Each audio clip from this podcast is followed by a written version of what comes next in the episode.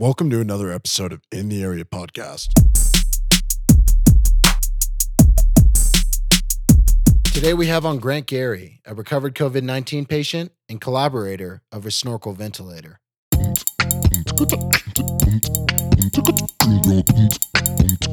in the in the in the area area. One very quick PSA I am not a doctor, nor do I claim to be, and this is not a medical podcast. Guest, guest, First, first, first of all, I just want to say that I actually I had COVID, and it took me over a month to recover. Like I is right now it's April fifteenth, and I didn't really I got sick on March third, and I didn't really recover until about a week ago. Really, so really until like April seventh. So it took over a month for me to fully recover. But in the last couple of weeks, like about two and a half weeks ago, um, I got a phone call on a Thursday night. I was actually in a Zoom call with some friends. And uh, David Heil, who's a doctor at the hospital and a parent of one of our students, he calls me up and basically says, Look, uh, ventilators are killing people. And me and Lisa, his wife Lisa, is also an ER physician, an emergency room physician. They they were uh, military doctors and during the Iraq War, so they're used to being like very innovative and really getting out front on things. So he's like, in, ventilators are killing people. I'm like, what, you, what the hell do you mean ventilators are killing people? We don't have enough ventilators in the country. That's why people are going to die. And he says, no. What's happening is uh, they're currently recommending ventilators be used very early when patients are having respiratory issues, and it's actually killing people. The best way to treat people with COVID is through what's called a CPAP machine. Now, you might have heard of these things because a CPAP machine, because um, people use it for sleep apnea. So people like snore really bad, or what sleep apnea is, is it means you're not actually getting enough air into your lungs at night because your throat kind of closes up. What a CPAP machine is, it's continually positive air pressure. So the you put like a little mask on, and it essentially forces air into your trachea and lungs, and it keeps the trachea open so you can get enough oxygen when you're sleeping. So it turns out that COVID more closely represents high altitude pulmonary edema. So that's basically what happens is like, you live at sea level and you fly right into Denver, you come right up to Vail or or Aspen and you go ski at like 12 or 13,000 feet. Some people's bodies don't adjust quickly enough and you start to get edema. It's like a swelling in your lungs. And what happens is if, if not treated properly, if you don't go down altitude, you can die. Like people have died from HAPE. It's called HAPE people die from HAPE in the Himalayas all the time. It's it's quite common. Um, so Dave looks at the COVID patients and he's like, "Oh my God, their lungs look more like HAPE than what's called ARDS, acute respiratory distress syndrome. With acute respiratory distress syndrome, you would use a ventilator, but with HAPE, you would never use a ventilator. You'd kill the patient. So the way they treat people with HAPE is through CPAP is they put you on a CPAP machine and it opens up your lungs and allows your body to kind of naturally recover. So people who come into the emergency room, their oxygen saturation levels are sometimes at like 60%.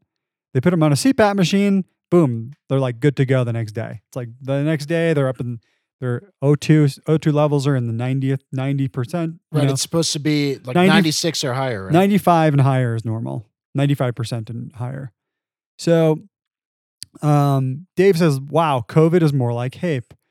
We need to be using CPAP machines. But the guidelines from all of these agents, health agencies are saying don't use CPAP because what it does is, is when you force the air into the lungs, the air that's then breathed out has aerosolized uh, COVID droplets.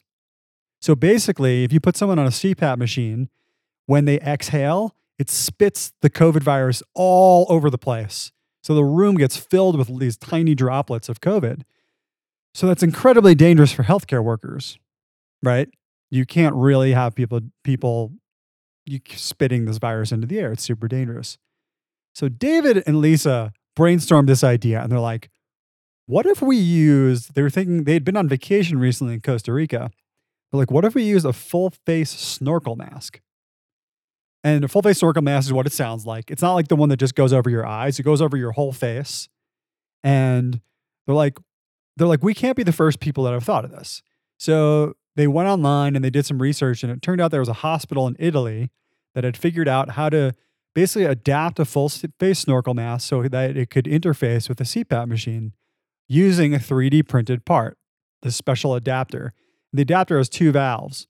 So in one valve, the oxygen goes in, and then the other valve, your your exhalation goes out, and it's connected to a filter, and the filter filters out the virus. And now you know these masks are airtight because they're made to be used underwater.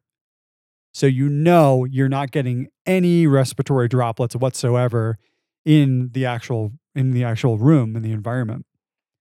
So Dave's theory is like, look, this is going to not not only is it is going to help the healthcare workers, it's going to save a lot, a lot of lives. So in New York City, over 80%, 80% of patients who were put on ventilators died from who were who were who had COVID. That's crazy. So Dave is like, look, I think we could bring that 80% down to like 40 or 50% if we instead use the CPAP system. So he's like, look, we need these 3D printed parts for this snorkel mask. You guys have these 3D printers over at Vail Mountain School. Do you think you can do this? And I was like, oh, absolutely. So Thursday night, we printed out uh, like one set of prototype parts.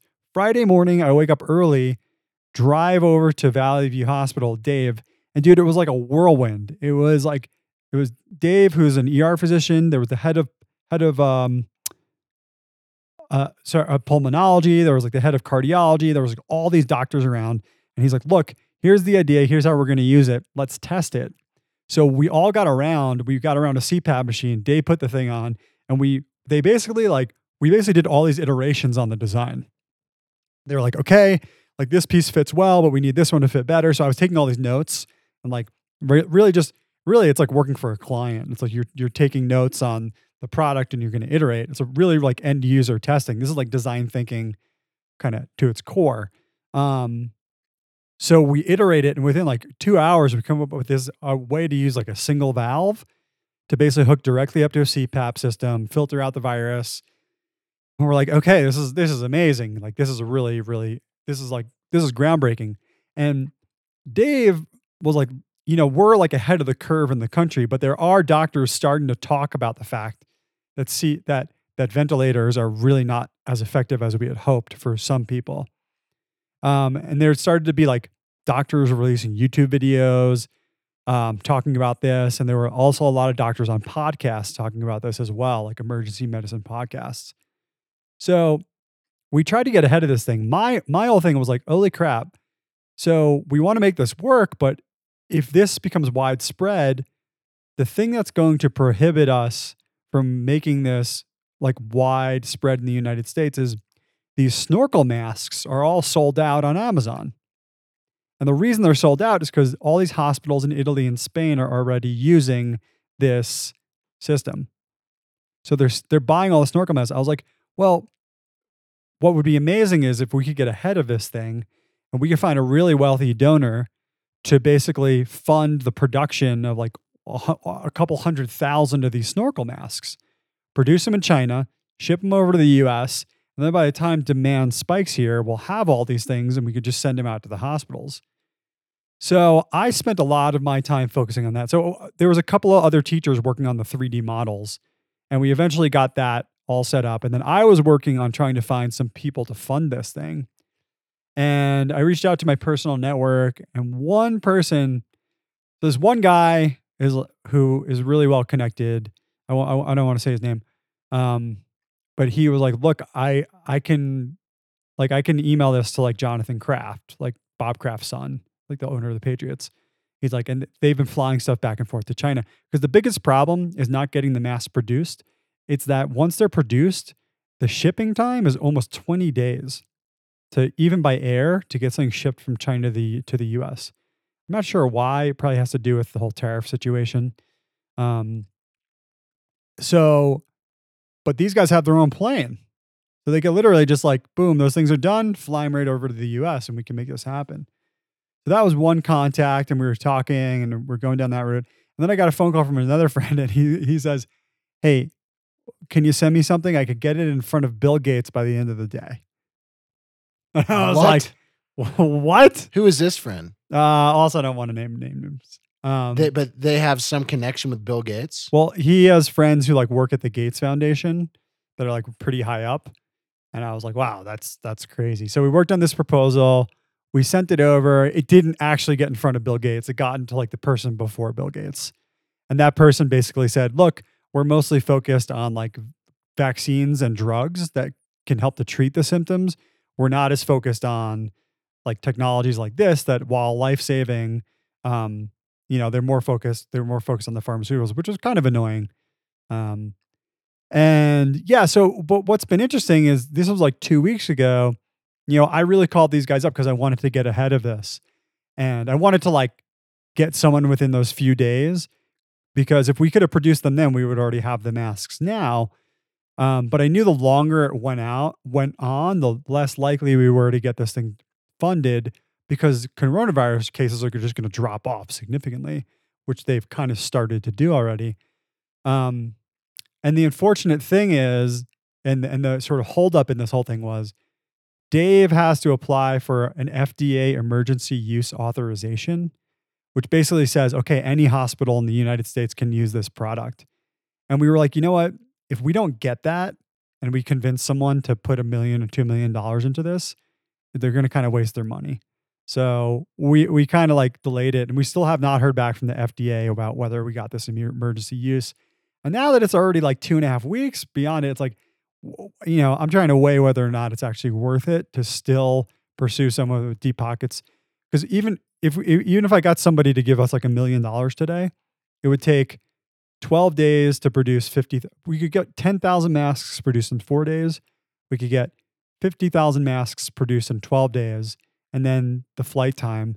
So you're looking at probably a week to get everything ramped up and produced, brought to the US.